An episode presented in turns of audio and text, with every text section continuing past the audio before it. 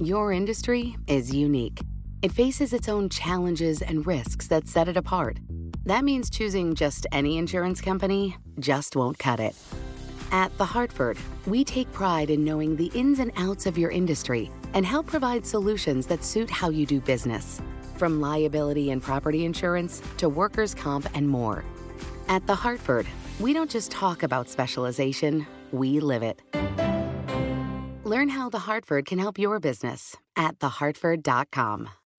Collaborate for a greener future at the Bloomberg Green Festival, a groundbreaking celebration of the thinkers, doers, and innovators leading the way. From design and culture to technology, science, and entertainment. Hear from inspirational speakers and immerse yourself in climate solutions. July 10th through 13th in Seattle. Title sponsor Amazon. Official airline Alaska Airlines. Get 20% off using promo code Radio20 at BloombergLive.com slash Green Festival.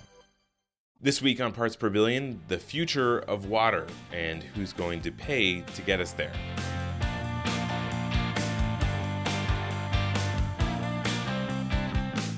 Welcome to Parts Per Billion, your favorite environmental policy podcast from Bloomberg BNA. I'm your host, David Schultz, and I'm here with my colleague, Amena Saiyid. Hi, David. Hi, Amena. So, uh, we have a very special episode for you today, the first in a two part series talking about water and specifically water utilities and how can they move into the future and become sustainable, quote unquote. Amena, when we talk about sustainable water and sustainable water utilities, what exactly does that mean? What it means is that with more and more people moving into cities, that we have a, a, growing population, we have growing demand for energy, for water, and to make sure that all of these needs are met in, in an efficient way, that you are energy efficient, you're water efficient, and yet you are getting what you need. You're getting clean water, you're getting clean, safe drinking water uh, all together. And that's why we wanted to sit down with George Hawkins, who is the head of the local water utility here, DC Water, in our hometown of Washington, D.C. George is one of the more progressive people in the water utility world, and he's got a lot of ideas for how to bring his industry into the future. But he's also under a ton of financial pressure. He's got a lot of demands coming in and not a lot of ways to raise the revenue to meet those demands. So, George Hawkins at DC Water talked to us about how there is a, obviously a, a, need to upgrade the infrastructure which is crumbling and at the same time it's very costly. At the same time it's a city with, with a diverse uh, population with var- varying uh, income levels. So how do you accommodate all of those the, the different people and and make sure the utility gets enough revenue he outlined the the five factors to us that are driving the financial pressure on DC Water and a lot of other utilities across the country, and he compared them to the five fingers that make up a fist. I do give a presentation regularly, hand over fist, starting with the fist. The first is the condition of the infrastructure. In most cities, most cities were forming when the country industrialized more than a century ago. So that's when these big cities were forming, particularly east and midwestern cities. And the w- infrastructure is a lot of it's that w- which was put in originally back then, particularly on the sewer side, but a lot of the old water mains as well. So you have a lot of old systems in these cities that are in bad shape. And it's delivering an absolutely essential service to make a city work. So that's challenge number one. Challenge number two is that customers don't know us we have done well for decades in most cities, so that most people who in the United States who walk up to a water fountain or a spigot and turn it on and water comes out expect it 24 hours a day, seven days a week, 365 days a year, and don't realize what a miracle of modern civilization that is, or what it takes to deliver it. So, our biggest challenge with a customer who is going to be faced with the costs of updating the first, which is his old infrastructure, is that they don't know us. And what customer wants to pay more money for something that they don't know. The third is that have, having a financial system that's out of date. Mostly it's that the financial system was set up when all we were charging our customers was the operating costs of a system already in the ground, not the capital costs of replacing it. So most of the big water mains and sewer lines in Washington, D.C. were put in place before anybody who's currently here was here. Mm-hmm. So it was paid for back then And here, the budget that has come due is not only continued operating costs of an older system. So your operating costs go up when your system is older. But now I've got to replace capital costs. That's not in the rate structure, it's not in the revenue base. The customers who don't know you aren't used to paying that much. So that was the third challenge. And the fourth is that we have an industry that's, that's resistant to change. And I say that for the right reasons. If the product that you deliver is water, and the question is whether you're going to experiment with ways that might save money, but you might be wrong. That's what innovation is. You try four or five things, many of them don't work. You can't do that with water. You can't try a new gadget and have it not work for two reasons. One is if it doesn't work and you're delivering a product that's not not safe, you have immediately caused a public health threat. Can't do that. The second is if you try some new piece of infrastructure or new technology and it doesn't work, you don't have any money in your budget in the public sector to buy something else to fix it. So you're so the natural tendency which makes sense is to stick with what you know and use it because you have to deliver and you have to be right and you have a tight budget. The fifth piece of that fist is that the federal mandates that are left now unfunded, there is no big construction grants program, are extremely expensive. Can you talk about some of these projects in light of all of these challenges? I'll start first with what I would call our mandated projects. Examples for DC Water. We have an old sewer system, and in the old days, sewers were designed to hold both sewage, so the sanitary flow from a building, and rainwater coming off the street, the storm flow that goes into a storm drain, into the same pipe. It's called a combined system. The problem with those systems is that in a big storm, the stormwater fills up the pipe literally to the top and then overflows, and it overflows to the river or to a neighborhood. And that's a mixture of sewage and rainwater into a neighborhood or into the river. That's called a combined sewer overflow. That's the way it was designed more than 100 years ago. And there's 755 cities in the United States that have combined systems. That has to be solved, but it can only be solved by building a much bigger system to take all that overflow in a big storm. Or separating sewers and, and uh, storm sewers from each other in a separate system, which is also meaning dig up the street, put in a whole new line. Unbelievably expensive. The solution in Washington, D.C., which we call our Clean Rivers Project, is a $2.6 billion project with a B, the largest and most expensive project D.C. Water will ever undertake. And it's nearly $3 billion in cost and almost exclusively paid for by D.C. residential, I mean, D.C resident taxpayers, commercial or residential.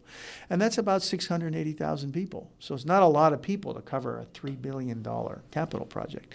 And that's mandated by law. It's a court ordered consent decree. We have no option. We must do it. So that takes the lion's share of your funding is to do this mandated project. That's the first category.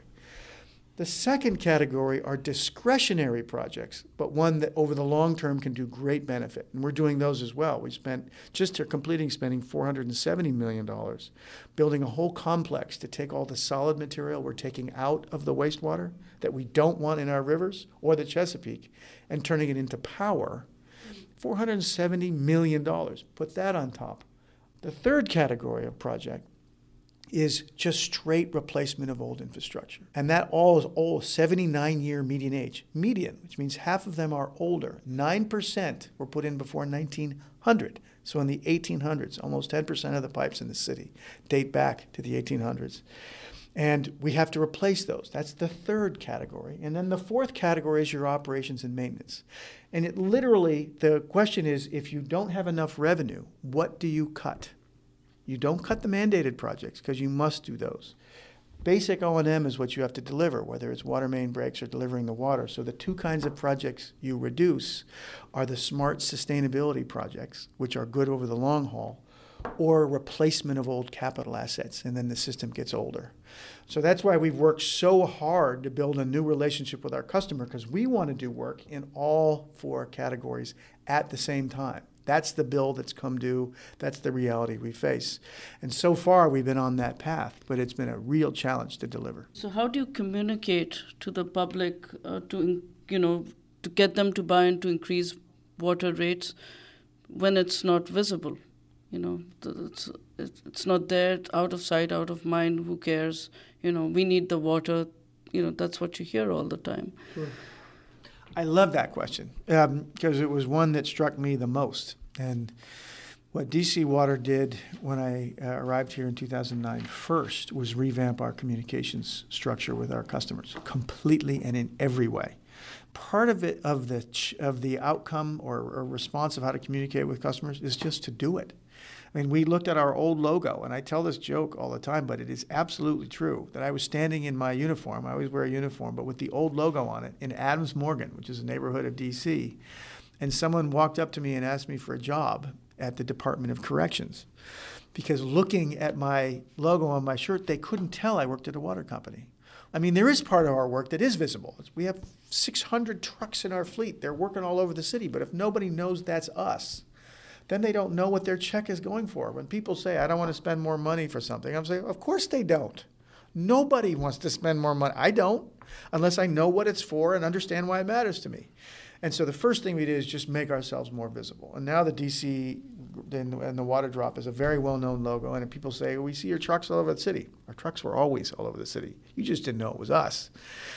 Then what we discovered is we ramped up every year, doing a little bit more than we did the year before. Social media, standard media, print materials, all very consistent, just like you would if we were a market-based customer service operation, which we are. So, our customer response network is to be convincing our customers that an investment in us is an investment in themselves. And what we found is that our customers have been very open. Doesn't mean they've been happy about every rate increase, but we've more than doubled the rates in Washington, D.C. in my seven years. And while there has, there has been challenges, and it's particularly people who will come to me and say, you know, I totally support what you're doing. I'm just a senior on fixed income and I'm having a hard time doing it. It's not a matter of what you've persuaded me this matters. I'm just really tight. Or I'm a low income customer and I just don't have any more money, which is why I would love to have a program to cover the low income customers, to take that off the table. And then the rest of our customers, yes, it's a challenge for some, but they can pay. And I hope to persuade them. Like my dream is always to say, oh, we need $10 more uh, this month from you and have a customer come back and say, no, Mr. Hawkins, how about 20? and um, it's not like I'm expecting that to happen, but that's how we go after each customer, that we're going to persuade them that this matters to them because we think it does. We believe in it. We believe in the message and we carry it everywhere we can. George Hawkins, director of DC Water, speaking with water policy reporter Amena Saiyid. For more of Amena's reporting on water, visit our website at bna.com. Parts Per Billion was produced by myself with help from Jessica Coombs and Rachel Daigle. The theme music for Parts Per Billion is A Message by Jahzzar. It was used under a Creative Commons Attribution Share Alike license. More information can be found at betterwithmusic.com. Your industry is unique. It faces its own challenges and risks that set it apart. That means choosing just any insurance company just won't cut it. At The Hartford, we take pride in knowing the ins and outs of your industry and help provide solutions that suit how you do business from liability and property insurance to workers' comp and more. At The Hartford, we don't just talk about specialization, we live it. Learn how The Hartford can help your business at thehartford.com. Collaborate for a greener future at the Bloomberg Green Festival, a groundbreaking celebration of the thinkers, doers, and innovators leading the way. From design and culture to technology, science, and entertainment. Hear from inspirational speakers and immerse yourself in climate solutions. July 10th through 13th in Seattle. Title sponsor Amazon. Official airline Alaska Airlines. Get 20% off using promo code Radio20 at BloombergLive.com slash Green Festival.